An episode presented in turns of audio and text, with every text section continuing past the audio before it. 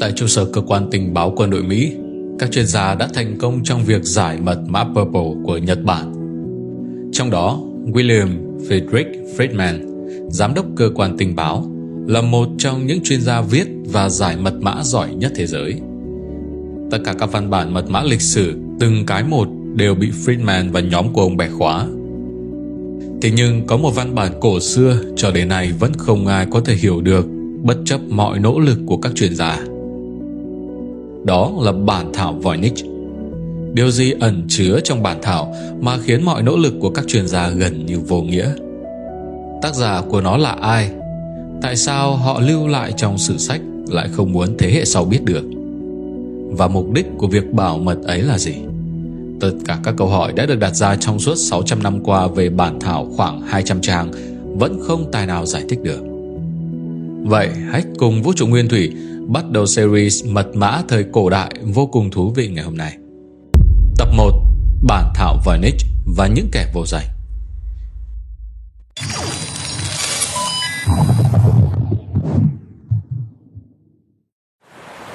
Vào đầu thế kỷ 20, một nhà buôn đồ cổ từ New York đã đến gần Rome để tìm kiếm những cuốn sách quý. Tên của nhà buôn người Mỹ này là Wilfrid Voynich. Tại biệt thự ở Mondragon đệ nhị có chứa rất nhiều văn bản lịch sử từ một trường dòng đã được lưu trữ cẩn thận.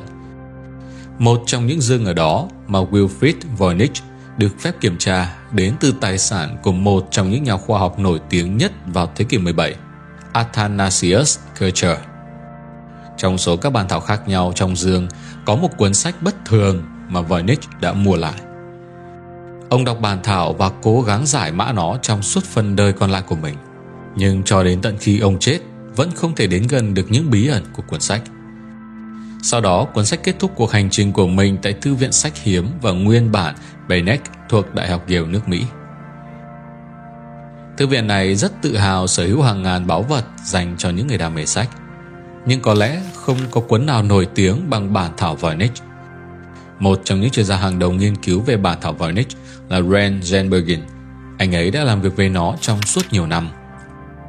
Khi lần đầu tiên nhìn thấy hình ảnh trên một trang của bản thảo Vernich, tôi ngay lập tức có cảm giác đây là một cái gì đó có thể giải mã, một cái gì đó tôi có thể hiểu được. Nhưng khi nhiều năm trôi qua, điều này hóa ra là hoàn toàn sai lầm. Tôi không thể đọc nó như nhiều người khác trước tôi đã từng thử. Đó là lần đầu tiên Ren Bergens hy vọng có thể tìm thấy điều gì đó khi nghiên cứu bản gốc cuốn sách bí ẩn Voynich. Ai có thể viết nên bản thảo này nhiều trăm năm trước mà với công nghệ hiện đại ngày nay chúng ta vẫn không thể giải mã được. Hơn 200 trang giấy được làm từ da với hình ảnh của một vũ trụ cùng hàng triệu chi tiết đồ họa và khoảng 170.000 ký tự mở ra trước mắt người xem. Nhìn vào những trang văn bản và hình ảnh này, ngay các chuyên gia cũng phải hoa mắt và khó hiểu. Một điều thú vị khác về bản thảo là nó cho phép chúng ta có rất nhiều cách giải thích khác nhau, bởi rất nhiều bản vẽ, rất nhiều con số khiến bạn có thể nghĩ về bất kỳ lý thuyết nào. Bất ngờ hơn là bạn sẽ tìm thấy bằng chứng có trong bản thảo phù hợp với những lý thuyết mà bạn nghĩ đến. Điều này thực sự rất tuyệt vời. Tuy nhiên nếu nhìn kỹ hơn bản thảo, dường như nó cũng không quá khó hiểu lắm. Các hình vẽ giúp chúng ta nhận ra cuốn sách được chia thành các phần riêng biệt. Rand Janbezon cùng đồng nghiệp đã dành rất nhiều thời gian để trao đổi về bản thảo. Có thể họ không hiểu về những gì được viết trong đó, nhưng có lẽ sẽ biết được cuốn sách này nói về cái gì từ những hình ảnh minh họa. Phần chiếm ưu thế lớn nhất của văn bản là những gì có liên quan đến thực vật học và thảo mộc học. Rõ ràng với một cuốn sách về những loài thực vật kèm theo hệ thống rễ, những cái lá cùng những bông hoa của chúng. Trong khi một số bức vẽ thậm chí còn có vẻ được lấy cảm hứng từ thực tế. Chúng ta ngay lập tức sẽ cho rằng những gì cuốn sách mô tả có thể nói về nơi tìm thấy loài cây này, cách nó phát triển như thế nào, và sau đó là những gì chúng ta có thể sử dụng nó cho y học dựa trên những loại thảo dược. Ngoài ra, một phần kiến thức của y học cổ truyền thời đó dường như cũng được đưa vào trong cuốn sách. Đó là biểu đồ cung hoàng đạo, biểu đồ của những ngôi sao. Những hình vẽ này rất chi tiết và cụ thể. Tất nhiên một lần nữa chúng ta không thể thực sự biết những gì họ nói, nhưng chúng có những sự tương đồng đáng kinh ngạc với hình dạng tự nhiên. Một số trang sách thậm chí còn chứa các hiện tượng ảo ảnh. Nếu được sắp xếp thành một chuỗi các chuyển động, những hình minh họa ấy sẽ trở nên rất sống động. Sự kết hợp giữa thực vật và các biểu tượng thiên văn này có ý nghĩa gì trong thời Trung Cổ? Vào thời gian đó, để được điều trị bằng thảo mộc, bạn phải biết cung hoàng đạo của bạn là gì. Điều đó có vẻ đúng khi bạn trông thấy hình ảnh những người phụ nữ được mô tả ở phần cuối. Họ đang đứng cạnh những hồ nước màu xanh lá. Cảnh tắm này đặc biệt khó hiểu, liệu có thể được coi là một minh họa bộ sưu tập các công thức chữa bệnh bằng cách tắm thời đó hay không? Phải chăng tác giả của cuốn sách, một thiên tài y học, đang cố gắng che giấu những khám phá của mình trước các đối thủ cạnh tranh? Wilfried Voynich, người phát hiện ra cuốn sách đã khơi mào cho tất cả những bí ẩn xoay quanh nó, đặc biệt là các tác giả ẩn danh. Ông bận rộn tìm kiếm những bí ẩn trong những hình ảnh của bản gốc, thì tình cờ mọi thứ tưởng như vô hình lại xuất hiện. Ai đó đã viết một ký tự khó hiểu trên trang đầu tiên. Mặc dù các từ đã bị chảy sức trên giấy ra, nhưng dưới ánh sáng của tia cực tím, dấu vết của mực lại trở nên rõ ràng. Chữ T xuất hiện như đang nói về Tepenech. Jacob de Tepenech là một bác sĩ đồng thời là một chuyên gia về thảo dược nổi tiếng vào thế kỷ 17. Danh tiếng của ông vàng khắp châu Âu.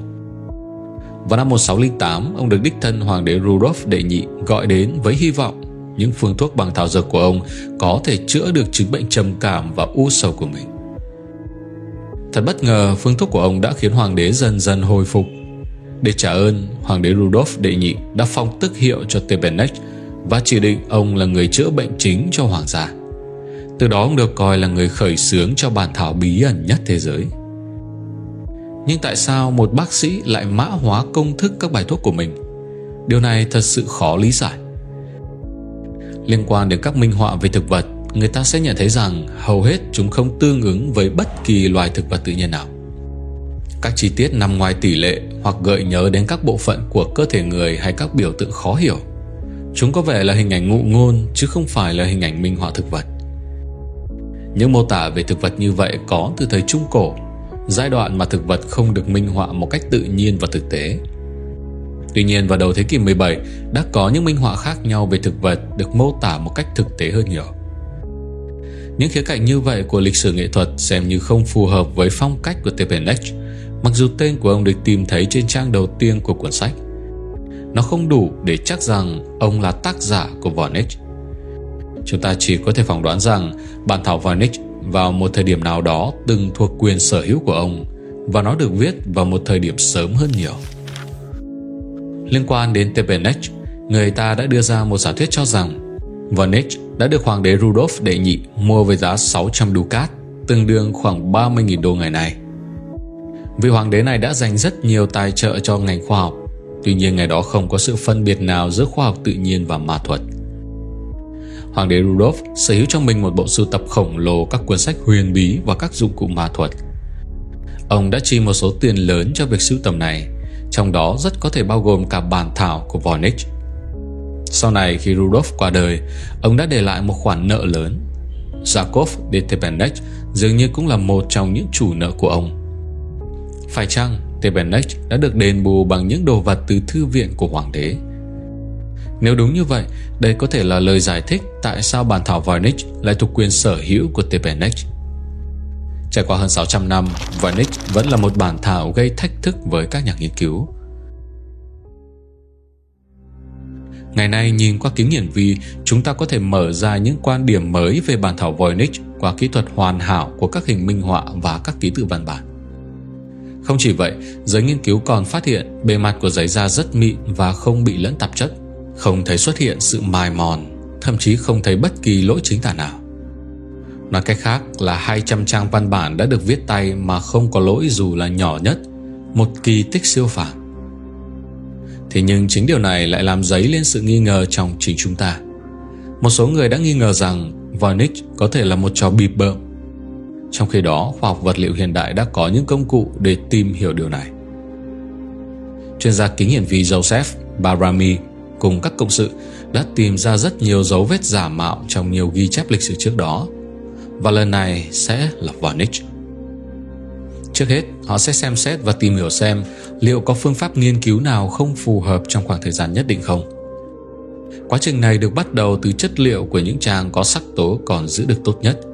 Qua đó những trang bản thảo với vẻ đẹp tiềm mẩn sẽ được hé lộ. Nếu đó là sự giả mạo thì bằng phương pháp quang phổ và tinh thể học của nhóm nghiên cứu Barami, hầu hết chúng sẽ dẫn đến những sai lầm tai hại. Cuốn sách này rốt cuộc là thật hay một trò lừa bịp? Kết quả các chuyên gia nhận được là về loại mực in được sử dụng để viết là mực muối sắt. Các thành phần của nó thay đổi theo từng màu sắc khác nhau. Màu xanh bao gồm những sắc tố khoáng rất đẹp. Màu đỏ trong màu đỏ nâu của các sắc tố đất nung kết hợp với màu đỏ tươi của đá hematit những thành phần đẹp tuyệt vời. Tóm lại những gì nhóm nghiên cứu tìm thấy là vật liệu cấu thành chữ viết và tranh vẽ của tài liệu này hoàn toàn phù hợp với thế kỷ 15 và 16. Quan trọng hơn là họ không tìm thấy bất kỳ nguyên liệu nào chỉ ra rằng đó là một sự giả mạo được thực hiện vào thế kỷ 19 hoặc 20. Tuy nhiên, không phải bức vẽ nào trong cuốn sách cũng hoàn hảo. Một số bức vẽ được thực hiện khá cầu thả, đến nỗi họ còn cho rằng đây là sáng tạo của một bàn tay trẻ nhỏ. Từ đó các nhà nghiên cứu đã phát triển một giả thuyết rằng nó được viết bởi Leonardo da Vinci khi còn nhỏ, một thiên tài hội họa có năng khiếu bẩm sinh. Phải chăng bản thảo Vernich có chứa các hình minh họa đầu tiên của Da Vinci? Đặc biệt có một bức ảnh chiêm tinh càng củng cố cho giả thuyết trên. Hình vẽ với 15 quý cô rõ ràng là đang mang thai, đang ngồi trong bồn tắm xung quanh biểu tượng của cung Bạch Dương, tượng trưng cho tháng tư. Nếu mỗi phụ nữ này đại diện cho một ngày thì hình tổng thể bức tranh có thể được hiểu là ngày 15 tháng 4, ngày thiên tài Da Vinci chào đời. Tuy nhiên những hình vẽ này cũng không thể chắc chắn cho dấu hiệu của một thiên tài. Đấy là còn chưa kể đến thời gian và tiền bạc để tạo nên bản thảo. Dựa trên màu sắc sáng rõ của các trang sách cũng như kích thước của một vài trang cỡ lớn, có thể nhận định đây là một cuốn sách rất đắt tiền, sẽ phải mất đến vài năm để hoàn thành nó. Với một cuốn sách có giá trị bằng cả một gia tài, chắc hẳn những thông tin họ đưa vào đó cũng phải mang một giá trị rất lớn đến mức phải mã hóa nó. Dù bằng phương pháp gì thì mật mã này đến nay vẫn chưa được giải. Một số đặc điểm của bản thảo rất bất thường xét về ngôn ngữ của con người. Nhưng liệu có chính xác không khi những điều bạn mong đợi lại là sản phẩm của một ai đó đang tạo ra một cách giả tạo và cố gắng làm cho nó trông giống như một loại ngôn ngữ? Nhà nghiên cứu Golden Root hướng đến một nhà phiêu lưu sống trong thời kỳ của nữ hoàng Elizabeth có tên là Edward Kelly, người đàn ông đến từ Anh là tác giả của cuốn sách. Kelly đến Anh vào cuối thế kỷ 16 và đi du lịch đến các thành phố của châu Âu dưới hình ảnh một người đàn ông thông thái.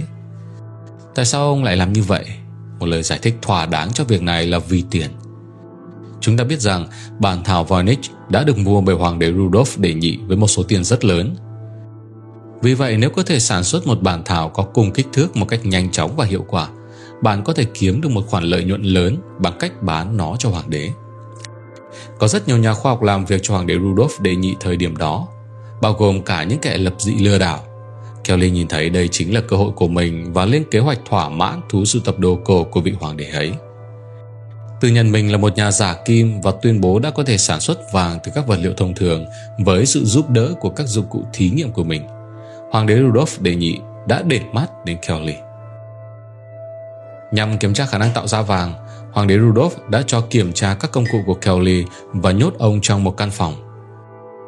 Tất nhiên, những thí nghiệm được cho là huyền bí của Kelly không bao giờ thực sự tạo ra vàng.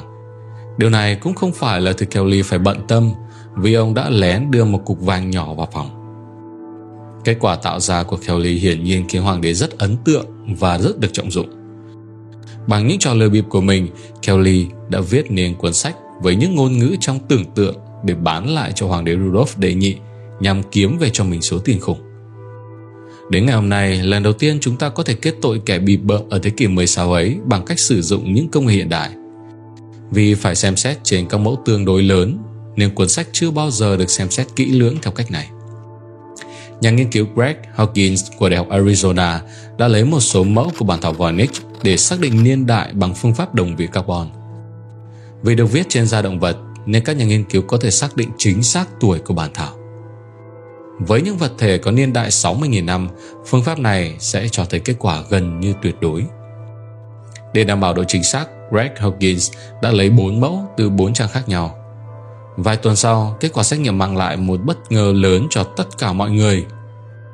Cuốn sách được viết từ thế kỷ 15, sớm hơn một thế kỷ so với dự đoán của nhiều nhà khoa học thời đó, ước tính vào khoảng những năm 1404 đến 1438.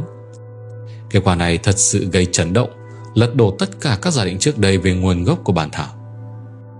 Jacob de Tepenec không thể là tác giả của bản thảo. Leonardo da Vinci cũng vậy, ông ra đời nửa thế kỷ sau đó. Ngay cả Edward Kelly bây giờ cũng có chứng cứ ngoại phạm bởi ông đã sống sau đó 150 năm. Cùng với thông tin về niên đại của bản thảo Voynich, một chi tiết được phát hiện đã cung cấp thêm thông tin về bối cảnh tạo ra cuốn sách này. Trên hơn 200 trang chứa đầy những điểm nổi bật tuyệt vời, chỉ có một minh họa mô tả thực tế của một thành phố với những tòa tháp, các bức tường và tháp pháo. Các thành lũy được vẽ với các bức tường hình loài bướm đen Swallowtail. Kết hợp với thời gian, các nhà sử học nhận định Swallowtail là tháp pháo phổ biến trên khắp châu Âu, đặc biệt vào đầu thế kỷ 15, chúng chỉ tồn tại ở miền Bắc nước Ý. Đây có thể coi là bối cảnh lịch sử tạo ra bản thảo Varnish. Biết được niên đại của cuốn sách là một bước tiến lớn làm tăng cơ hội của chúng ta để thực sự hiểu về nó. Tất cả những bằng chứng đều chứng minh cuốn sách này hoàn toàn không phải trò bịp bợm. Thế nhưng nếu đây thực sự là một loại mật mã, thì tại sao các giới khoa học không thể giải mã nó với sự trợ giúp của công nghệ hiện đại? Năm 2016, các nhà khoa học cũng đã thử sử dụng trí tuệ nhân tạo để giải mã, cấy ghép tất cả các ngôn ngữ trên thế giới vào máy tính và cho phép trí tuệ nhân tạo trích xuất dữ liệu trong bản thảo và tìm thông tin tương ứng bằng cách so sánh với các ngôn ngữ hiện đại. Mặc dù quá trình thử nghiệm rất phức tạp, nhưng các nhà khoa học cũng đã thu được một số thành tựu. Họ tin rằng ngôn ngữ trong bản thảo có liên quan đến tiếng Do Thái cổ. Phát hiện này có thể coi là chính xác, bởi bằng trí tuệ nhân tạo, họ đã dịch bản tuyên bố chung của Liên Hợp Quốc về quyền con người sang 380 ngôn ngữ khác nhau với độ chính xác lên đến 97%. Tuy nhiên đây mới chỉ là bước đầu tiên. Kế tiếp là làm thế nào để chúng ta giải mã nó. Trên thực tế, trở ngại lớn nhất có lẽ là do hiện tại chúng ta chưa có một nhà sử học nào nghiên cứu chuyên sâu về ngôn ngữ Do Thái cổ. Do đó ý nghĩa đằng sau bản thảo Voynich vẫn còn là một bí ẩn khó giải. Gần đây, Gerald Cheshire, một học giả tại Đại học Bristol, đã công bố đáp án của riêng mình trong một bài báo mới trên tạp chí học thuật. Điều đang nói, vị tiến sĩ này chỉ mất 2 tuần để giải mã những bí ẩn mà nhân loại tìm kiếm trong suốt hơn 6 thế kỷ qua. Theo Gerald Cheshire, Voynich được viết bằng một ngôn ngữ chết là Proto-Romance. Sau đó, bằng các nghiên cứu biểu tượng và mô tả chúng, nhà nghiên cứu này đã lần lượt tìm ra ý nghĩa của các chữ cái và từ. Tiến sĩ Cheshire phát hiện ra rằng bản thảo bí ẩn này chứa các thông tin về những phương thuốc thảo dược, tắm trị liệu và các bài đọc về chiêm tinh. Thậm chí chúng còn lý giải các vấn đề của tâm lý phụ nữ và cách thức nuôi dạy con cái. Trong quá trình nghiên cứu, Ông Gerald Cheshire phát hiện bản thảo Varnish được các nước tu biên soạn như một tài liệu tham khảo cho Maria of Castile, nữ hoàng Aragon của Tây Ban Nha. Proto-Romance, ngôn ngữ được sử dụng trong văn bản Varnish là tổ tiên của các ngôn ngữ ngày nay, bao gồm tiếng Bồ Đào Nha, Tây Ban Nha, Pháp, Ý, Rumani, Catalan và Galicia. Theo lý giải từ ông Cheshire, một số ký tự không quen thuộc với các học giả từng nghiên cứu Varnish bởi chúng có nguồn gốc địa lý hoặc các biến thể khác nhau. Ngôn ngữ này có mặt khắp nơi ở địa Trung Hải thời Trung Cổ, nhưng nó hiếm khi được viết bằng các tài liệu chính thức hoặc quan trọng vì tiếng Latin là ngôn ngữ phổ biến hơn cả. Tuy nhiên, nhiều người vẫn xem khám phá của Cheshire chưa phải là kết thúc. Trong lịch sử dài đằng đẵng kia cùng đầy dãy nhà nghiên cứu đã đưa ra những lý giải tương tự. Và không ai trong số họ chứng minh được sự thuyết phục của nghiên cứu mà mình tạo ra. Hiện những học giả theo chủ nghĩa Trung Cổ vẫn dành sự hoài nghi về kết luận của Gerard Cheshire. Cho đến nay, bản thảo Voynich vẫn là một bí ẩn chưa được giải đáp, dù nhiều người đã cố gắng giải những bí mật của nó nhưng đều không mang lại hiệu quả. Bất kể giá trị của bản thảo Voynich như thế nào, thì chúng ta vẫn đang đứng trước một bản thảo được tạo ra trong một nền văn minh có mức độ phát triển rất cao mà dường như không thể giải mãi nó trong vòng 100 năm tới. Nó cũng cho thấy trí tuệ của con người thời bấy giờ rất phát triển, không thể coi thường giá trị lịch sử của bản thảo này. Quận sách biển chết và bí mật của nhân loại Gần 40.000 cuộn tài liệu được ghi bằng giấy da hoặc giấy cói Liên tiếp được tìm thấy tại hang động Qumran, Một quần thể gồm 12 hang động, Này thuộc bờ Tây, gần biển chết. Những quần giấy cổ ở biển chết được viết cách đây 2.000 năm Là một trong những khám phá khảo cổ cấp cao nhất của thế kỷ 20 Chúng được gọi chung là cuộn sách biển chết, Là những cuộn giấy cổ xưa nhất từng được phát hiện bao gồm tập hợp các bản chép tay cựu ước, cung cấp bằng chứng tuyệt vời về độ tin cậy của Kinh Thánh, xác nhận những lời tiên tri của thần. Đặc biệt trong này còn nhắc đến Trần Đại Hồng Thủy cùng con tàu Noah huyền thoại, cũng như những ghi chép về sự tồn tại của người khổng lồ. Vậy cuốn sách này được viết từ khi nào mà lại lưu giữ nhiều sự kiện đến vậy? Ai là người đã soạn thảo tập tài liệu quý giá này? Hơn nữa, liệu những câu chuyện được đề cập đến trong cuộn tài liệu có đúng sự thật hay không. Sau một vài lần trao đổi giữa các thương gia và những người buôn đồ cổ, các cuộn giấy cuối cùng đã tới tay của học giả kiêm nhà khảo cổ học John C. Trevor. Ông biết rõ tầm quan trọng của khám phá này khi so sánh các văn bản về Nas Papyrus, văn bản kinh thánh lâu đời nhất được biết đến trong ghi chép lịch sử. Các cuốn sách biển chết được phát hiện tình cờ bởi một con cừu bị lạc ở Qumran, gần khu vực biển chết. Vào năm 1947, một con cừu đã lạc đàn và nhầm đường đi vào một hang động. Người chăn cừu trẻ sau khi tìm thấy đã ném đá vào hang để xua con cừu ra ngoài. Thế nhưng anh không biết rằng việc này đã vô tình dẫn đến phát hiện khảo cổ lớn nhất thế kỷ 20. Hòn đá mà anh ném đã trúng chiếc nồi đất cất giữ kinh sách cổ trong hang và làm vỡ phong ấn 2.000 năm tuổi – cho phép thế nhân nhìn thấy tận mắt những bản kinh cổ xưa này. Hầu hết các cuộn giấy giữ được trong lọ được viết bằng tiếng Do Thái, một số ít bằng tiếng Hy Lạp, Latin hoặc Aramaic. Mặc dù hầu hết trong số chúng đã không thể đọc được sau hơn 2.000 năm, thế nhưng đã có hơn 800 tập được khôi phục thành công. Trong nghiên cứu khảo cổ học, những cuộn giấy cổ này được viết từ năm 300 trước công nguyên đến khoảng những năm công nguyên thứ 100 và là bộ bàn thảo cựu ước cổ nhất được phát hiện tính cho đến nay. Thật khó hiểu khi tập tài liệu lại được cất giữ kỹ càng theo một cách đặc biệt như vậy. Vào những năm 70, đế chế La Mã đã chiếm đóng Jerusalem và phóng hỏa đốt đền thờ, phá hủy nền văn hóa Do Thái. Thời điểm đó, để bảo quản những kinh sách và tài liệu quý giá, chính nhóm ẩn sĩ Do Thái đã niêm phong chúng trong những chiếc bình bằng đất và giấu trong các hang động để giữ lại cho thế hệ sau này. Trong số hơn 800 cuộn được phục chế, có gần 200 cuộn là những nội dung liên quan đến kinh cựu ước, cũng như một số lượng lớn các lời tiên tri, bao gồm cuộc chiến ly kỳ giữa thần và quỷ vào ngày tận thế, cách thần tiêu diệt tà ác và sự xuất hiện của cuộc chiến giữa các thiên thần trên 9 tầng trời, thiên đường mới và trái đất mới khi đấng Messiah trở lại. Những cuốn sách còn lại có giá trị tư liệu lớn về kiến trúc, âm nhạc, đánh giá sách, Torah và thậm chí cả bản đồ kho báu. Nếu trong cuốn sách biển chết có đề cập đến kinh cựu ước, vậy phải chăng những câu chuyện trong kinh thánh vốn dĩ không phải là thần thoại? Qua nghiên cứu và đoán định tuổi, các nhà khoa học nhận định tất cả các thánh thư này không có câu nào được viết sau thời Chúa Giêsu. Điều này chứng tỏ kinh cựu ước của kinh thánh không phải là những ghi chép đầu tiên đồng nghĩa với việc những lời tiên tri trong cựu ước là sự thật và phù hợp với lịch sử. Bên cạnh những lời tiên tri ngày tận thế và các cuộc chiến giữa các thiên thần được nhắc đến nhiều lần trong cựu ước và tần ước, cũng có nhiều mô tả rất cụ thể trong các văn bản không phải kinh thánh trong cuốn sách biển chết.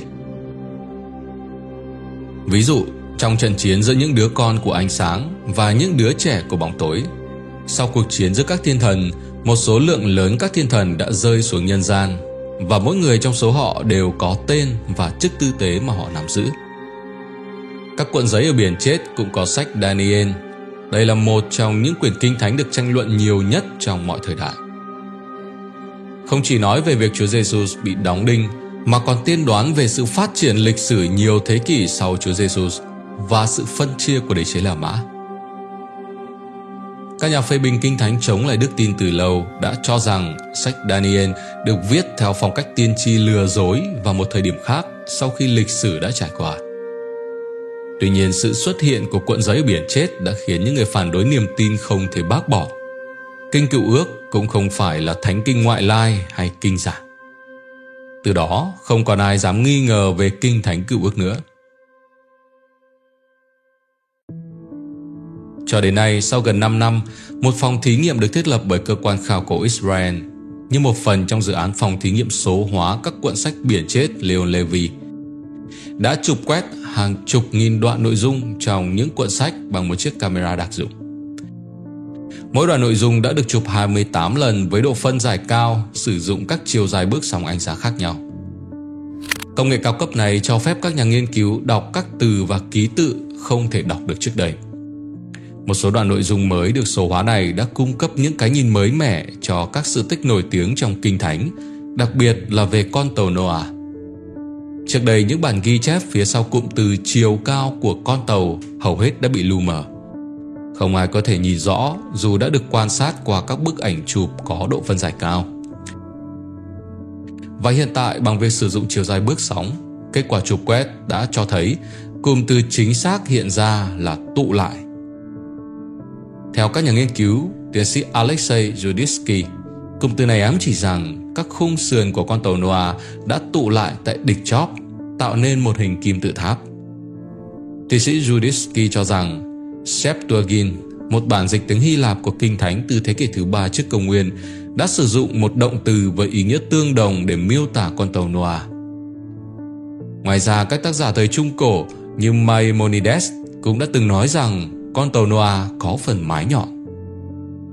Ngoài ra, các tấm pano trên cánh cửa dẫn vào nhà thờ Baptistery ở Florence của Ý của họa sĩ thời kỳ phục hưng Lorenzo Ghiberti minh họa các cảnh tượng trong kinh cựu ước. Một trong những tấm pano minh họa cuộc đời của Noah, đặc biệt là trong giai đoạn sau trận đại hồng thủy, thì Noah trở lại đất liền với sự trợ giúp của Chúa. Điều kỳ lạ là con tàu ông dùng cũng có hình dạng của một kim tự tháp, từ đó củng cố thêm cho luận điểm mới này. Trước đây sự tích về con tàu Noah chủ yếu được biết đến nhờ sách sáng thế. Tuy nhiên, các cuốn sách biển chết được phát hiện trong hang động Qumran ở sa mạc Judean đã góp phần làm sáng tỏ thêm sự tích này. Các cuốn sách biển chết chứa thông tin về rất nhiều chủ đề hấp dẫn gây tranh cãi trong lịch sử. Câu chuyện về Noah và trận đại hồng thủy chỉ là một trong số đó. Christos Dejonis, tác giả của một loạt bài viết gồm hai phần với tựa đề Bằng chứng về trận đại hồng thủy. Sự thật hay chỉ là truyền thuyết? Nhận định câu chuyện về con tàu Noah không chỉ là một sự tích trong Kinh Thánh. Câu chuyện về một trận đại hồng thủy được Chúa hay các vị thần theo các tư liệu cổ xưa hơn gửi tới nhằm hủy diệt nhân loại tội lỗi là một sự kiện phổ biến góp mặt trong rất nhiều nền văn hóa và tín ngưỡng trên khắp thế giới, trải dài tới tận giai đoạn lịch sử đầu tiên từng được ghi nhận. Từ Ấn Độ cho đến Hy Lạp cổ đại, vùng Lưỡng Hà và ngay cả trong các cộng đồng thổ dân bản địa Bắc Mỹ, không hề thiếu những câu chuyện mà thoạt nghe rất tương đồng với nhau.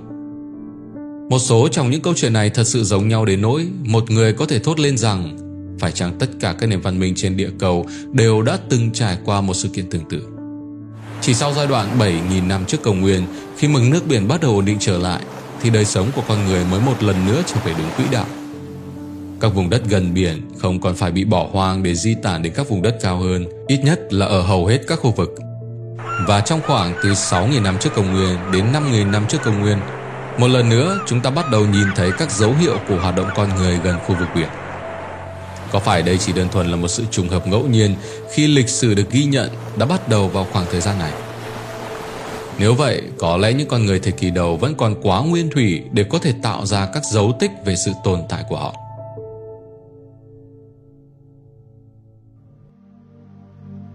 Nhắc đến cuốn sách biển chết sẽ thật thiếu sót nếu chúng ta không nói đến bằng chứng về sự tồn tại của người khổng lồ. Điều mà ngay cả giới khoa học cũng đang bối rối về tính xác thực của nó. Vì vậy khi cuốn sách biển chết xuất hiện, họ đã vô cùng bối rối khi tìm thấy trong hàng trăm cuộn tài liệu một văn bản bất thường được gọi là The Book of Giants, cung cấp những manh mối về sự sụp đổ của Nephilim, người được sinh ra giữa sự kết hợp của con người và Anunnaki. Theo truyền thống, các Nephilim có khả năng tâm linh rất lớn. Họ đã biểu diễn khinh công, kiểm soát tâm trí và quan sát từ xa. Họ có sức mạnh thần bí ngay cả trong việc phát ra lời nói, thậm chí có thể loại bỏ lời nguyền, bệnh tật, có cách để biết và dự đoán tương lai. Trí tuệ của các Nephilim cũng khiến chúng ta không thể ngờ. Họ biết tất cả về khoa học, kiến trúc và kỹ thuật. Họ kết hợp những kỹ năng này với quyền hạn và sự thông minh của mình để xây dựng các kim tự tháp, tượng đài lớn khác trên thế giới, tự tạo cho mình một thời đại huy hoàng và làm những việc cao cả cho con người. Các nhà nghiên cứu nghi ngờ rằng ba kim tự tháp cổ đại lớn nhất ở Ai Cập chính là công trình của người khổng lồ. Bây giờ nếu nói rằng trận đại hồng thủy khủng khiếp trong lịch sử vốn xuất phát từ những điều mà người khổng lồ đã gây ra ở trái đất, bạn có tin đó là sự thật hay không? The Book of Enoch, cuốn sách của người Do Thái, miêu tả về một thời đại rất xa xôi, nơi những người khổng lồ Nephilim sinh sống. Tuy nhiên dần theo thời gian, họ ngày càng trở nên hung ác và phải nhận sự trừng phạt của thiên thượng, với những tình tiết khá giống nhau giữa hai cuốn sách. Nhiều người đã tin rằng người khổng lồ Nephilim thực sự tồn tại và bị hủy diệt ngay trên hành tinh chúng ta. Cụ thể, Nephilim Maui, con trai của thiên thần Barakel, đã mơ thấy giấc mơ tiên tri về sự lụt lội, sự hủy diệt của trận đại hồng thủy. Cánh Nephilim Ohia và Hahia, con trai của thiên thần sa ngã Semiaza, cũng có những giấc mơ tương tự, rồi nhiều người khổng lồ khác cũng có chung điểm báo. Điều này làm các Nephilim bắt đầu nhận thức được tương lai của mình và cầu cứu Enoch, người được cho là ông tổ của người khổng lồ. Nhưng lúc này ông đã rời khỏi trái đất. Đây chính là sự hủy diệt mà Nephilim phải đối mặt khi gây hại cho trái đất, đồng thời cũng là sự trừng phạt của thần đối với họ. Một Nephilim có tên là Maui được cử ra để thực hiện chuyến du hành vũ trụ tìm kiếm ông tổ Enoch. Trong đó có đoạn đề cập tới việc bay với những cánh tay giống như đại bàng. Kết thúc chuyến du hành, Maui gặp được Enoch và cầu xin ông giúp đỡ người Nephilim. Mặc dù vậy, thì họ vẫn phải trả giá cho những hành động mà mình gây ra. Cuốn sách còn ghi lại chi tiết một thông điệp đã được truyền đi cho tất cả người khổng lồ và các quái vật trên trái đất. Hãy để nó đến được với tất cả các người, rằng các người sẽ không thoát khỏi sự phán xét cho tất cả những điều mà các người đã làm. Lòng người nào cũng mải mê toan tính những chuyện xấu xa tội lỗi. Đất đã khóc và than phiền về những hành động của các người đã mang đến đau khổ cho trái đất. Cho đến khi thiên thần Raphael trên trời đến, sự hủy diệt sẽ bắt đầu bởi một trận lụt lớn, sẽ phá hủy tất cả các sinh vật sống, bất kể là ở sa mạc hay biển cả. Ý nghĩa của điều mà các ngươi nhìn thấy trong mơ chính là phán quyết của thần. Nhưng nếu bây giờ các ngươi từ bỏ những cam kết với ác quỷ và ăn năn hối lỗi, các ngươi có thể được lưu lại. Một trận đại hồng thủy đã thực sự xảy ra cuốn đi tất cả và xóa sạch mọi thứ. Người khổng lồ cũng vì thế mà biến mất hoàn toàn trên trái đất.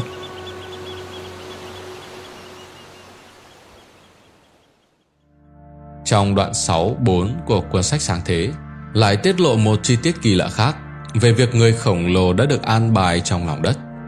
Họ không được tùy tiện xuất hiện trên mặt đất khi chúng ta hôm nay bắt đầu tiến vào nền văn minh. Ngày nay, các nhà khoa học lại phát hiện nhiều bằng chứng hơn về sự tồn tại của người khổng lồ. Các bằng chứng xuất hiện nhiều nơi trên thế giới. Thậm chí đã có những công trình nghiên cứu tỉ mỉ hàng chục năm về việc người khổng lồ tồn tại. Tuy nhiên, khi sự thật chưa được công bố, thì rất nhiều người vẫn không tin vào việc này. Họ vẫn còn rất mơ hồ về sự tồn tại của người khổng lồ. Quả thật, trái đất chúng ta tuy như một hạt bụi trong vũ trụ nhưng lại chứa quá nhiều bí mật không thể lý giải được. Nhưng có lẽ do chúng ta ngày nay chưa tìm ra đủ cơ sở khoa học để chứng minh nó mà thôi. Với những ghi chép ấy, dường như sự tồn tại và biến mất của người khổng lồ đang dần được chứng minh. Thế nhưng chúng ta biết rằng, quần sách biển chết có đến gần 1.000 tập tài liệu được ghi chép lại hoàn toàn bằng tay. Liệu một ai đó có thể tự biên soạn và lưu lại nó hay không? Hay một nhóm người đã cùng tạo nên kho dữ liệu khổng lồ này? Theo một nghiên cứu mới về việc sử dụng trí tuệ nhân tạo và số liệu thống kê đối với bản thảo cuộn sách biển chết, người ta cho rằng nó được viết không chỉ bởi một mà hai người. Phân tích cho thấy hai người ghi chép đã viết theo cách giống nhau đến mức không thể nhìn thấy sự khác biệt bằng mắt thường. Một chi tiết cho thấy những người ghi chép có thể đã được đào tạo giống nhau tại một trường học hoặc trong một môi trường xã hội gần gũi. Đây chỉ là bước đầu tiên. Điều tra viên của nghiên cứu Mladen Popovic giáo sư kinh thánh tiếng Do Thái và đạo Do Thái cổ đại tại Đại học Groningen ở Hà Lan cho biết. Điều này sẽ mở ra những khả năng mới để nghiên cứu tất cả những người ghi chép đằng sau cuốn sách biển chết và đưa chúng tôi vào một vị trí mới có khả năng tốt hơn để hiểu về bộ sưu tập bản thảo. Cuốn sách biển chết lần đầu tiên được phát hiện vào cuối những năm 1940, nhưng không rõ ai hoặc thậm chí bao nhiêu người đã viết chúng vì những người ghi chép không ký tên họ. Điều đó không ngăn cản các học giả kinh thành đoán xem có bao nhiêu người đã tham gia viết các bản thảo khác nhau của cuốn sách. Các nhà nghiên cứu sẽ cố gắng tìm ra đầu mối trong chữ viết tay, chẳng hạn như một đặc điểm rất cụ thể trong bức thư sẽ xác định người ghi chép. Riêng giáo sư Popovic và các đồng nghiệp của ông đã sử dụng một cách tiếp cận hoàn toàn khác biệt. AI và số liệu thống kê để điều tra quận Isha vĩ đại, một trong bảy quận bản thảo ban đầu được tìm thấy bởi người chăn cừu Bedouin. Quận giấy được bảo quản tốt, dài 7,3 m và rộng 26 cm, chứa 54 cột văn bản tiếng Do Thái. Trong đó có một điểm đặc biệt đã lọt vào mắt của Popovic – Giữa các cột 27 và 28 có một khoảng ngắt nhỏ trong văn bản và một trang mới nơi hai tờ đã được khâu lại với nhau. Các nhà nghiên cứu khác đã tranh luận về việc liệu cuốn giấy này được viết bởi một hay hai người và nhóm của Popovic muốn xem liệu họ có thể giải được bí ẩn hay không. Trên thực tế, nhóm nghiên cứu muốn xác định liệu những khác biệt nhỏ trong chữ viết có nên được coi là những biến thể bình thường trong chữ viết tay của một người ghi chép không – hay nó thật sự là chữ viết tương tự của hai người ghi chép khác nhau. Các phương pháp của giới nghiên cứu đã phát hiện ra sự khác biệt tinh tế và sắc thái trong chữ viết tay mà chúng ta không thể phân biệt chỉ bằng mắt thường. Popovic cho biết, ông nhận định việc khám phá ra hai người hợp tác ghi chép trong quận Isha vĩ đại có thể dẫn đến kết luận rằng những người ghi chép cổ đại đã làm việc theo nhóm Vậy công nghệ AI đã phát hiện ra sự khác nhau ấy đã được họ áp dụng bằng cách nào? Khi thiết kế thuật toán, các nhà nghiên cứu phải huấn luyện trí tuệ nhân tạo để phân biệt văn bản hoặc mực với nền được làm bằng da động vật hoặc giấy cói. Sự khác biệt này được gọi là binarization, được thiết kế bởi đồng nghiên cứu Maruf de Hali, một nghiên cứu sinh tiến sĩ khoa trí tuệ nhân tạo tại Đại học Groningen, người đã tạo ra một mạng thần kinh nhân tạo. Mạng lưới thần kinh này đã ghi lại những dấu vết mực ban đầu trên bản thảo, ngay cả khi những chữ cái cổ này được chuyển thành hình ảnh kỹ thuật số. Nhà nghiên cứu cấp cao Lambert Stockmaker, giáo sư khoa học máy tính và trí tuệ nhân tạo tại Đại học Groningen cho biết, điều này rất quan trọng bởi vì các dấu vết mực cổ đại liên quan trực tiếp đến chuyển động cơ của một người và đặc trưng cho từng người. Phân tích mạng lưới thần kinh cho thấy 54 cột văn bản trong quận Isha vĩ đại chia thành hai nhóm riêng biệt có sự chuyển tiếp khoảng nửa chừng trong bản thảo. Trong phân tích thứ hai này, Shoemaker đã xem xét các mảnh nhỏ hoặc các phần của các chữ cái mà có thể chính xác, đặc biệt và nhiều thông tin hơn để tìm ra sự khác biệt đáng kể về hình dạng so với các ký tự đầy đủ. Tiếp theo, nhóm thực hiện phân tích trực quan bằng cách tạo bản đồ nhiệt. Những bản đồ này kết hợp tất cả các biến thể của một chữ cái nhất định chẳng hạn như chữ cái Do Thái được tìm thấy trong cuộn giấy. Sau đó họ tạo một phiên bản trung bình của bức thư từ 27 cột đầu tiên và một phiên bản khác từ 27 cột cuối cùng. Sau đó họ so sánh các chữ cái được tính trung bình này và nhận thấy rằng có thể dễ dàng phát hiện ra sự khác biệt giữa hai chữ cái. Hơn nữa sự khác biệt có ý nghĩa thống kê. Popovic và các đồng nghiệp của mình còn có kế hoạch điều tra khác, có thể tiết lộ nguồn gốc khác nhau hoặc đào tạo cho những người ghi chép khác nhau. Những phân tích này cũng có thể làm sáng tỏ các cộng đồng đã viết nên cuốn sách biệt chết. Điều này giúp hiểu rõ hơn về cái gọi là sự tiến hóa văn hóa trong kinh thành tiếng Do Thái. Mặc dù đã có thêm nhiều phát hiện mới xoay quanh nội dung cũng như cách cuốn sách được tạo ra, nhưng bí ẩn về người ghi chép trùng đề này vẫn còn là một thách thức lớn đối với các nhà khảo cổ. Tập 3 Cuốn sách bị nguyền rủa bởi ác quỷ Có một cuốn sách ra đời vào thế kỷ 13, chứa đựng toàn bộ tri thức của nhân loại, được chắp bút bởi quỷ Satan và là văn bản trung cổ lớn nhất thế giới. Codex Gigas còn được gọi là kinh thánh của quỷ. Có lẽ là cuốn sách mang hình ảnh ác quỷ kỳ lạ nhất trong những minh họa mà con người từng biết đến. Cuốn sách hiện nay được lưu giữ tại Thư viện Hoàng gia Thụy Điển. Mỗi ngày nó thu hút khá đông lượng khách tham quan tới chiêm ngưỡng và người ta không thể không đặt câu hỏi. Làm thế nào mà ai đó có thể hoàn thành cuốn sách khổng lồ này chỉ trong vòng một đêm? Satan có liên quan gì đến sự ra đời này? Thậm chí người ta còn cho rằng Codex Gigas là cuốn sách bị nguyền rủa khi liên tục đem lại điểm không lành cho những ai sở hữu nó. Codex Gigas nghĩa đen là cuốn sách khổng lồ với bề dày 22cm, cao 92cm, chiều ngang 50cm và có trọng lượng lên đến 75kg. Nó còn được biết đến với tên gọi là Kinh Thánh của Quỷ. Cuốn sách chứa 310 trang được làm từ da của 160 con lửa. Các nguồn khác giải thích rằng nó thực sự có 620 trang, tương đương với 310 miếng da hay 310 tờ. Thực chất, nó được cho là chứa 320 tờ lúc ban đầu, nhưng 10 tờ cuối cùng đã bị mất. Đến nay giới sử gia vẫn chưa rõ cuốn sách đã được tạo ra bằng cách nào và ai đã viết một tác phẩm nhân danh quỷ Satan như thế. Tuy nhiên nhờ một ghi chú ở trang đầu tiên chúng ta biết rằng tu viện Post Lazais tại Cộng hòa Séc là chủ sở hữu đầu tiên được biết đến của nó. Tuy nhiên chỉ như vậy là không đủ bằng chứng để kết luận rằng bản thảo được sản xuất ở đó. Mặt khác, tu viện nhỏ có ít nguồn lực tài chính và vật chất, nó sẽ không đủ khả năng để sản xuất một cuốn sách tầm cỡ như vậy. Tuy nhiên, kích thước khủng của Codex Gigas không phải là thứ duy nhất khiến các nhà sử học kinh ngạc. Bên trong cuốn sách là hình ảnh màu choán cả trang của một con quỷ trông đầy hăm dọa, khiến nhiều người tin rằng bản thân các trang sách đã bị nguyền rủa.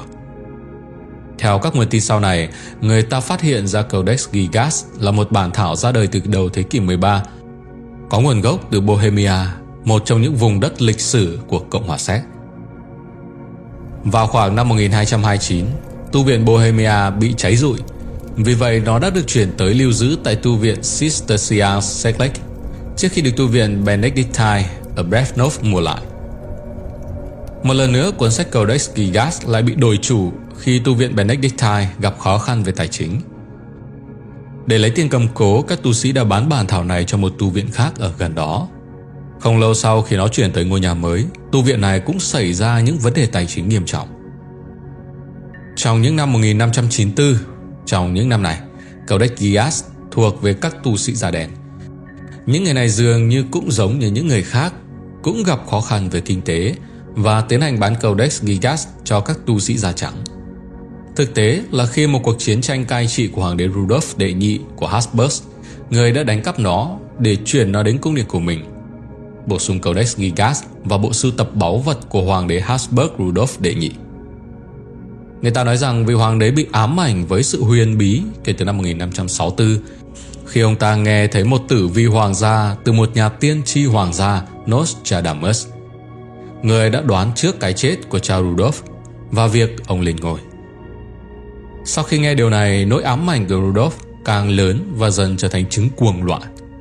Tất nhiên cuốn sách Codex Gigas xuất hiện chỉ làm tăng sự hoang tưởng của ông ấy. Một vài năm sau, Hoàng đế Habsburg Rudolf đệ nhị phát điên và buộc phải thoái vị. Trong cuộc bao vây của quân đội Thụy Điển tại Praha vào cuối cuộc chiến tranh 30 năm diễn ra vào năm 1648, toàn bộ kho báu của Hoàng đế Rudolf đệ nhị trong đó có cuốn bản thảo Codex Gigas đã bị quân đội Thụy Điển tịch thu như là chiến lợi phẩm chiến tranh và chuyển đến Stockholm. Từ năm 1649 cho tới nay, bản thảo này được lưu giữ trong Thư viện Hoàng gia Thụy Điển. Nhưng vào ngày 7 tháng 5 năm 1697, một trận hỏa hoạn dữ dội đã xảy ra tại lâu đài Hoàng gia ở Stockholm và Thư viện Hoàng gia chịu thiệt hại khá nặng nề. Để cứu khẩn cấp cuốn Codex Gigas khỏi ngọn lửa hung dữ Người ta buộc phải ném nó ra ngoài cửa sổ thư viện Kết quả là một vài người bên ngoài đã bị thương và cuốn sách bị rách nát hư hỏng một số trang bản thảo Dù sao, Codex Gigas cũng tạm thời yên ổn tại Thư viện Hoàng gia Thụy Điển từ đó cho đến tháng 9 năm 2007 Sau 359 năm xa cách Codex Gigas trở lại cố hương Paraguay cho đến tháng 1 năm 2008 và được trưng bày tại Thư viện Quốc gia Séc. Năm 2009, Codex Gigas trở về Thư viện Hoàng gia Thụy Điển và nằm yên từ đó cho đến nay. Có rất nhiều lý do khiến Codex Gigas được coi là kỳ quan thứ 8 của thế giới, không chỉ vì kích cỡ và nội dung bên trong, mà còn vì vẻ đẹp bề ngoài của nó, với những đường viền và hoa văn trang trí vô cùng tinh tế và đẹp mắt. Ngoài ra có khá nhiều sự huyền bí vây quanh Codex Gigas, mà một trong số đó là nội dung và những bức hình minh họa trong cuốn sách này. Nhiều trang văn bản được trang trí bằng những đường viền phong cách, những mẫu tự phức tạp và minh họa cầu kỳ. Trong số nhiều minh họa, có một bức tranh gây sự chú ý ở trang 290. Đó là bức chân dung của quỷ Satan trong hình dạng nửa người nửa thú với móng vuốt và chiếc lưỡi dài. Thực tế trong các văn bản cổ xưa để lại, những hình vẽ về ma quỷ không phải là điều hiếm thấy. Nhưng để dành chọn một trang khổ to cho chân dung của chúa tể bóng tối là một điều khá bất thường. Vậy điều gì khiến bức chân dung này lại có thể chễm trệ như vậy? Một truyền thuyết thời Trung Cổ kể rằng vào thế kỷ 13 có một tu sĩ tên là Herman the Recluse. Vì phạm phải một tội lỗi nghiêm trọng, ông đã bị giam hãm trong bốn bức tường.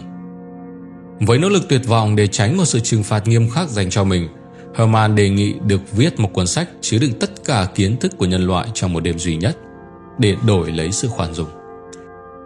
Herman đã cố gắng thực hiện nhiệm vụ bất khả thi này, nhưng khi thời gian sắp kết thúc, ông ta đã cầu xin thiên thần sang ác Satan làm cách nào đó giúp mình hoàn thành cuốn sách trước khi trời rạng sáng. Tất nhiên, Herman đã phải đổi linh hồn của mình cho quỷ dữ, đồng thời đã thêm hình ảnh của chúa thầy hắc ám vào cuốn sách như một biểu hiện của lòng biết ơn. Đó là bức tranh vẽ hình một con quỷ dữ đứng giữa hai ngọn tháp lớn. Đây cũng là lý do khiến Codex Gigas bị coi là cuốn sách điềm dị trong suốt nhiều thế kỷ. Người ta tin rằng cuốn sách không mang lại điều gì tốt đẹp cho người sở hữu nó ngoài sự bất hạnh, bệnh tật và bi kịch. Người ta cũng không hiểu vì sao Herman đã không cầu nguyện những điều tốt đẹp thần thánh thiêng liêng mà chỉ vì muốn cứu mạng sống của mình đã cầu viện tới ma quỷ, những thế lực rất lưu tâm tới việc thúc đẩy con người phá bỏ lề luật của Thiên Chúa và phạm nhiều tội lỗi. Nhưng đó chỉ là giả thuyết, bởi còn khá nhiều điều bí ẩn xung quanh cuốn sách khổng lồ này.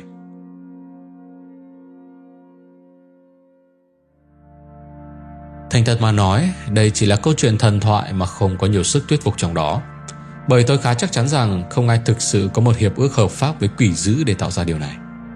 Trên thực tế có vẻ như toàn bộ truyền thuyết đã được xây dựng trên một giải thích sai. Một ghi chú nhỏ trong cuốn sách có ghi dòng chức Herman Inclusis.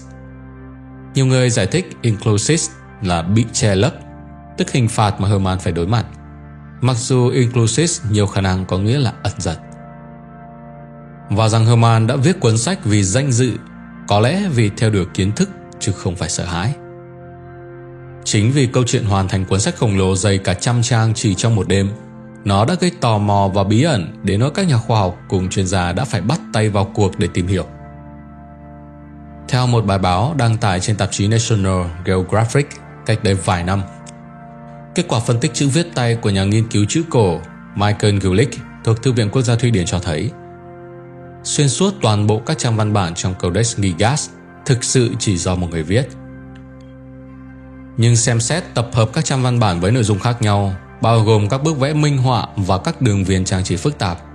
Các nhà khoa học ước tính thời gian thực tế để một người hoàn thành cuốn sách này khoảng từ 25 đến 30 năm, với các nét chữ viết tay rất đều nhau.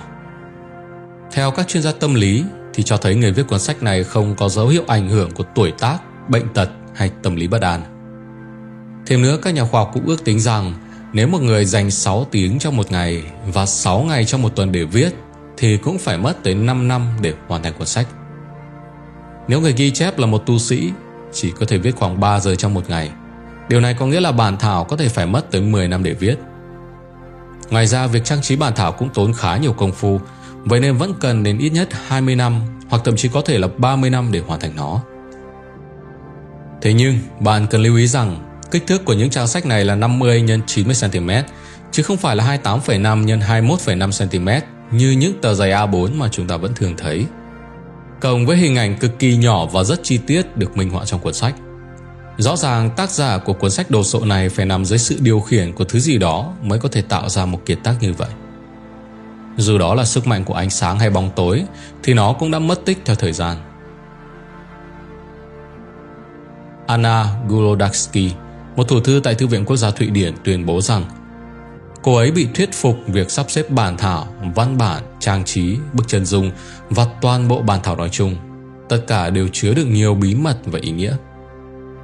Michael và Anna cố gắng mổ xẻ những bí mật của cuốn sách này.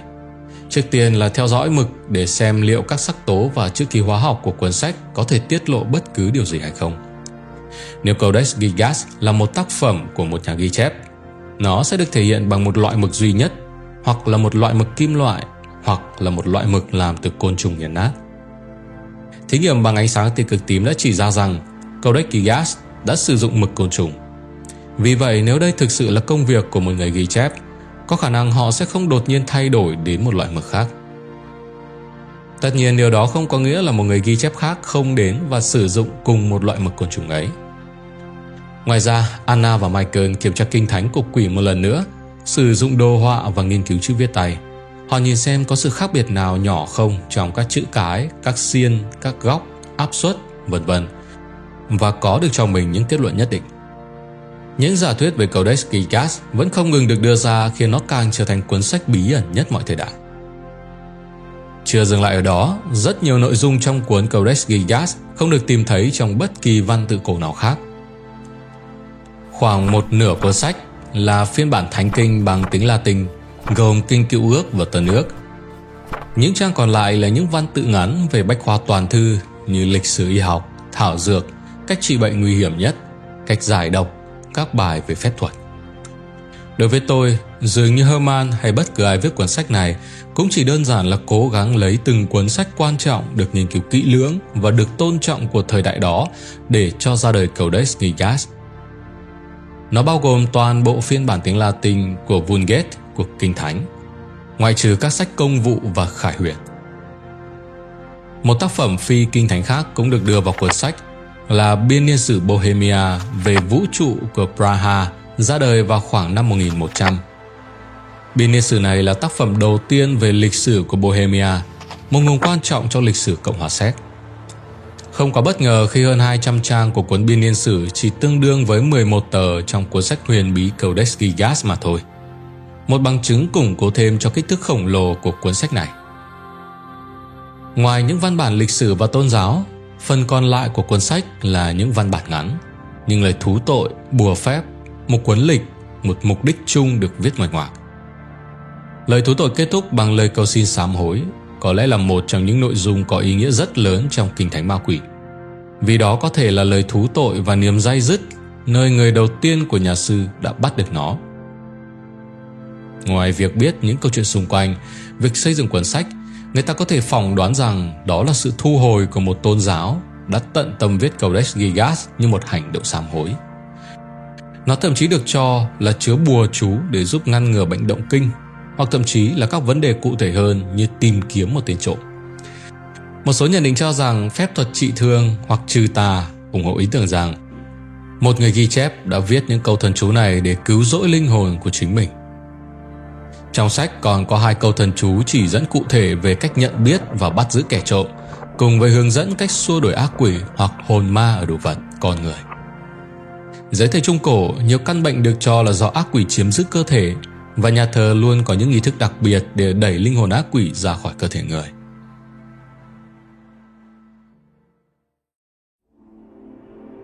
Tuy nhiên như chúng tôi đã nhắc đến trước đó, Chính hình minh họa trên trang 290 mới là điều khiến cuốn sách này trở nên vô cùng nổi tiếng. Có lẽ bởi vì nó gắn liền với câu chuyện truyền thuyết về một nhà sư bán linh hồn cho quỷ sứ. Những người sành sỏi về chủ đề này khẳng định rằng bức chân dung có mục đích là những người quan sát nó hiểu rằng cái ác chắc chắn tồn tại, cũng như một sự lên án cho tội lỗi và vị trí của nó cũng được đặt theo cách gây ra nỗi khiếp sợ và ngăn chặn sự cám dỗ trong người dân bằng cách cho thấy móng vuốt và cái miệng khổng lồ của chúng. Trong vấn đề này, Thư viện Quốc gia Thụy Điển đã có cách tiếp cận rất khác và giải thích như sau. Chân dung của quỷ dữ không phải hiếm trong nghệ thuật thời Trung Cổ, nếu không muốn nói là rất đa dạng. Trong thực tế, Satan có thể xuất hiện bất cứ lúc nào dưới hình dạng động vật hoặc sinh vật trong tưởng tượng thuần túy. Đôi khi ông ta được thể hiện như một con người, đôi khi là một con quái thú. Nếu bạn tìm kiếm các mô tả về Satan từ khoảng thời gian này và trong thế kỷ tiếp theo, bạn sẽ thường xuyên nhìn thấy ác quỷ tương tác với người khác theo một cách nào đó. Ví dụ trong tác phẩm Xuống địa ngục ra đời vào năm 1308 đã minh họa một câu chuyện. Chúa Giêsu được thể hiện qua việc phá tan cánh cổng địa ngục và dẫm lên một con quỷ xấu xí, chào đón các tiên tri và giáo chủ của cựu ước. Hay từ thế kỷ thứ 10 khi ý tưởng bán linh hồn là một âm mưu của câu chuyện về một thái tử và hiệp ước của ông với quỷ dữ, nhưng ác quỷ cũng không được miêu tả một mình ở đó. Tôi tin rằng trong những bài viết và bức tranh khác, ác quỷ chỉ đơn giản là được thể hiện cùng với những người khác để cho thấy hắn là một kẻ xấu xa. Cho dù anh ta đang thỏa thuận hay bị đè bẹp, những tác phẩm này đều kể một câu chuyện. Hiếm khi ác quỷ xuất hiện một mình và chiếm cả một trang như minh họa trong Codex Gigas. Ác quỷ được thể hiện một mình trong một khung cảnh trống rỗng. Hắn ta đang co rúm người lại với hai cánh tay giơ lên. Hắn ta chỉ có bốn ngón tay và ngón chân cùng với một tấm vải mỏng ơ mai quấn quanh người. Ơ mai thường liên quan đến hoàng gia và việc sử dụng nó ở đây có lẽ để nhấn mạnh vị trí của quỷ vương là hoàng tử của bóng tối. Đối với các trang bị thiếu, một số người tin rằng chúng chứa một văn bản khải huyền được gọi là lời cầu nguyện của quỷ mà đã bị xóa có chú ý để ngăn chặn sự hủy diệt của thế giới. Thế nhưng một lần nữa, đây có thể chỉ là một huyền thoại mà chưa ai xác thực được nó. Trang web của thư viện tiếp tục cho biết bức chân dung nhằm nhắc nhở người xem về tội lỗi và sâu xa. Nó nằm đối diện với một trang biểu diễn thành phố thiên đàng. Hai trang đã được lên kế hoạch một cách có chú ý để thể hiện những ưu điểm của một cuộc sống tốt đẹp và nhược điểm của một cái xấu. Đây cũng là những hình ảnh toàn trang duy nhất trong toàn bộ Codex Gigas. Đó chỉ là ý kiến cá nhân, nhưng tôi tin rằng trong những bài viết và bức tranh khác, ác quỷ chỉ đơn giản là được thể hiện cùng với những người khác để cho thấy hắn là một kẻ xấu xa. Cho dù anh ta đang thỏa thuận hay bị đè bẹp, những tác phẩm này đã kể một câu chuyện.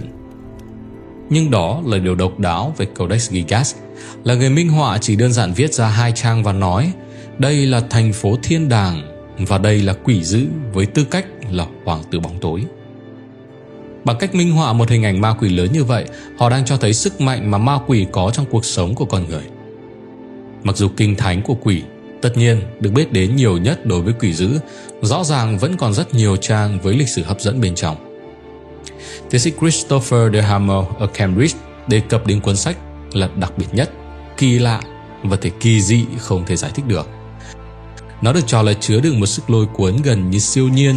Nó đã truyền cảm hứng cho nỗi sợ hãi cũng như một nỗi ám ảnh khi sở hữu nó. Hay Michael Gulick, một nhà viết tiểu sử phỏng vấn cho bộ phim tài liệu nói rằng không còn nghi ngờ gì nữa, bất cứ ai nhìn thấy cuốn sách này trong xác thịt không thể không biết nó có một loại sức mạnh nhất định. Có thể nói, Codex Gigas là cuốn sách duy nhất đã đặt kinh thánh bên cạnh những câu thần chú không thiêng liêng như những phép trừ tà. Nó không chỉ là những câu thần chú hay những bài viết lịch sử làm cho nó trở nên bất thường, mà sự kết hợp này chưa bao giờ được thực hiện trước đây. Điều này sẽ thú vị như thế nào nếu cuốn sách được tôn trọng và thèm muốn này được viết bởi một người nghiệp dư như một dự án đam mê chứa đựng tất cả kiến thức của con người để tôn vinh tu viện của mình cho tất cả thời gian. Mặc dù vậy, chúng ta có thể không bao giờ biết chắc chắn. Có nhiều cuốn sách bí ẩn trên thế giới mà đến nay người ta vẫn đang nỗ lực giải mã nhưng chưa thành công. Cho đến thời điểm hiện tại, cuốn sách khổng lồ Codex Gigas này vẫn là một trong những bí ẩn bị bỏ ngỏ. Công trình viết tay vĩ đại nhất thế giới trên cũng đã kết thúc series Mật mã thời cổ đại tại đây. Hy vọng cuốn sách kỳ bí trong tập 3 này sẽ thôi thúc niềm yêu thích bí ẩn trong các bạn nhiều hơn. Đừng quên bấm đăng ký kênh và bật chuông thông báo để là người đồng hành cùng Vũ trụ Nguyên Thủy trong những series thú vị tiếp theo. Còn bây giờ Việt Cường xin chào và hẹn gặp lại.